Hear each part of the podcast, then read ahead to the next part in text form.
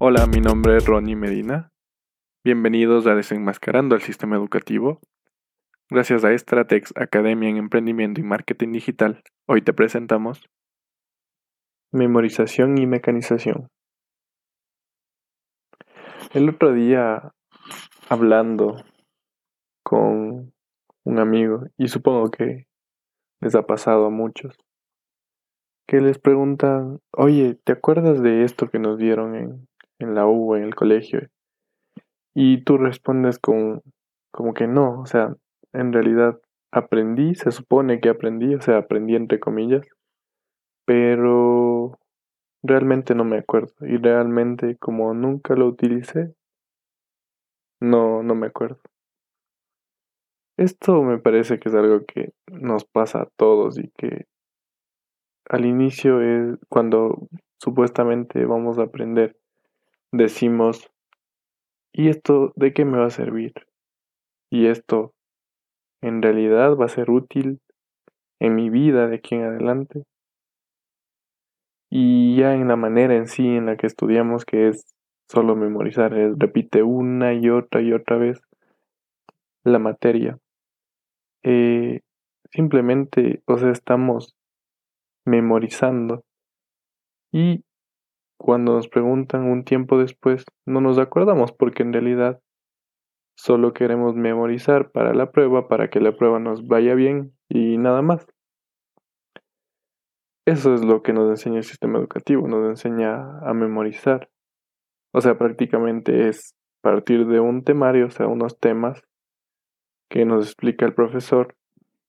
Él espera que sus alumnos memoricen todo esto y que en el examen el alumno tenga que plasmar todo lo que ha memorizado y si memorizó bien tiene una buena nota.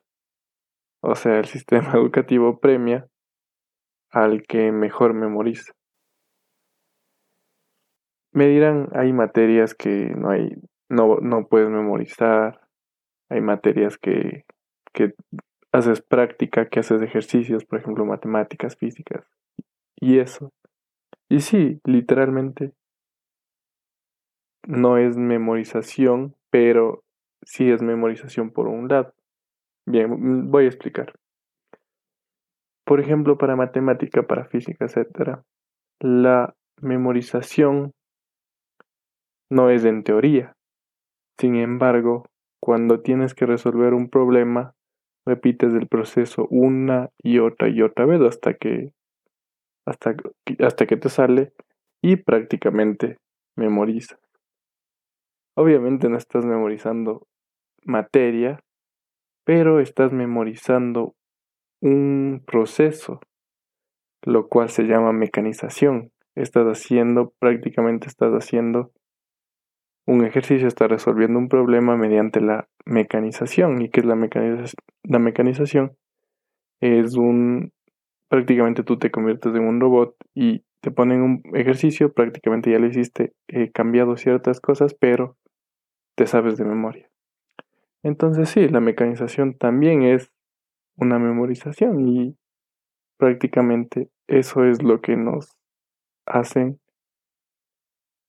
en física, en matemáticas y en, por ejemplo, en química y en todos estos ejercicios que repites una y otra vez. Te conviertes en una especie de robot. Mecanizas estos problemas que, bien, al inicio, eh, obviamente, te lleva mucho esfuerzo y, de hecho es por eso que las matemáticas y la física son bastante odiadas. Y prácticamente esto de memorizar y esto de mecanizar es una de las cosas, de las peores cosas del sistema educativo. Pero, ¿qué debería enseñar el sistema educativo? En vez de eso, debería enseñarnos a gestionar bien la información. Es decir, por ejemplo, cuando nosotros en el mundo profesional no sabemos algo, ¿qué hacemos? No nos ponemos a llorar porque no sabemos. En el colegio sí, en la universidad sí. Si no te aprendiste algo al pie de la letra, prácticamente estás perdido. No tienes esos puntos.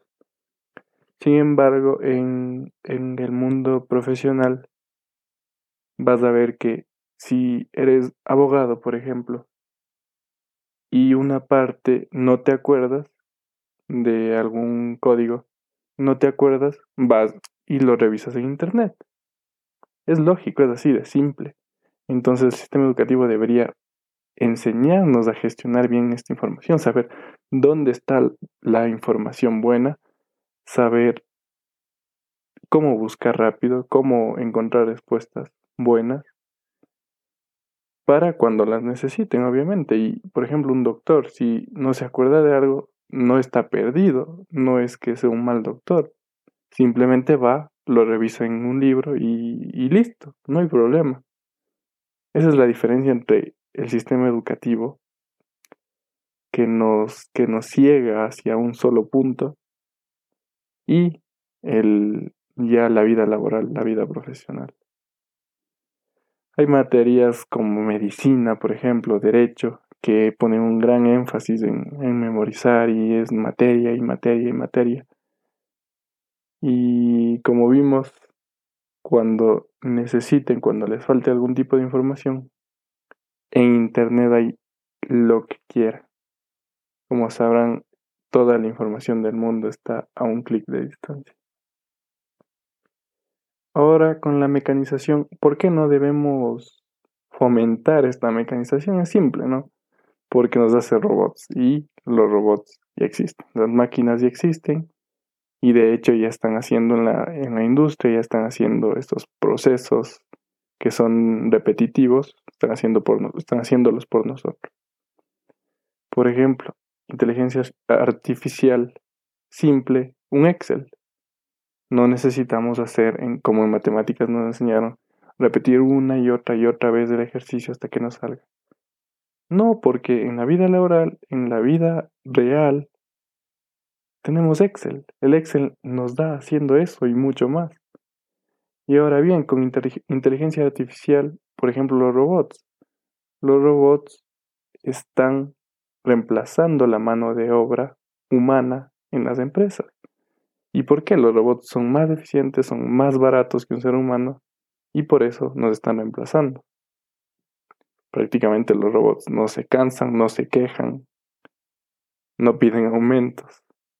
Entonces, es ahí, es por qué, el por qué, de nos, por qué nos están reemplazando. Lo que el sistema educativo debería fomentar es a las personas ingeniosas, a las personas creativas a las personas que para resolver un problema no tengan que acudir a la mecanización, sino que, al, sino que a la que se les presente un problema sepan cómo resolverlo. Entonces el sistema educativo debería fomentar esta resolución mediante la razón, mediante la lógica. Por ejemplo, en matemáticas tienes un problema, un ejercicio, y estaría súper bien que toda la información que quieras la puedas consultar, pero que el problema sea completamente nuevo. Entonces para ti esto representa un reto, esto representa un, un obstáculo que tienes que superar y que tienes que ser súper ingenioso y súper... Eh, tienes que arreglártelas tú para resolver ese problema. Ahí es donde cambia. Ahí, e incluso Ahí participan, por ejemplo, las emociones en tu proceso de aprendizaje y ahí sí el aprendizaje es súper efectivo, porque tienes una emoción de por medio. El sistema educativo nos debe enseñar ese tipo de, de cosas, ¿no?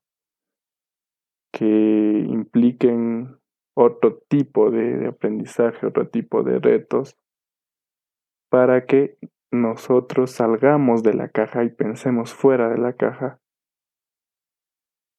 para poder resolver todos los problemas. Nos debería enseñar muchas otras cosas que no se necesitan memorizar, sino que no se necesitan aplicar. Por ejemplo, sobre, yo qué sé, educación emocional, sobre economía, sobre eh, finanzas personales, porque, por ejemplo, finanzas personales, porque al fin y al cabo vamos a trabajar por dinero Y si no sabemos cómo manejarlo, vamos a vivir pobres. Mm, debería enseñar, por ejemplo, a pagar impuestos. Debería enseñarnos sobre cómo aprender. El hecho de que no sabemos cómo se aprende ya está mal porque nos dan todo lo que supuestamente debemos de aprender, pero nunca nos dicen cómo se aprende. Nos deberían enseñar, por ejemplo, sobre nutrición, sobre relaciones interpersonales, que muchos, muchos, muchos de los conflictos, la mayoría de los conflictos entre las personas, es por una falta de comunicación, de buena comunicación, de comunicación asertiva. Sin embargo, eso no nos enseña. Y nada más, esto ha sido todo por el capítulo de hoy. Mi nombre es Ronnie Medina. Me encuentras en Instagram como arroba Ronnie Medina 10. Y comparte esto, por favor, si es que te gustó, si es que te llegó, si es que te fue útil con tus amigos, con tus familiares en tus redes sociales. Sería genial para poder compartir esta, esta idea con más gente, que yo sé que mucha gente se siente identificada. Y nada, nos vemos en el próximo episodio.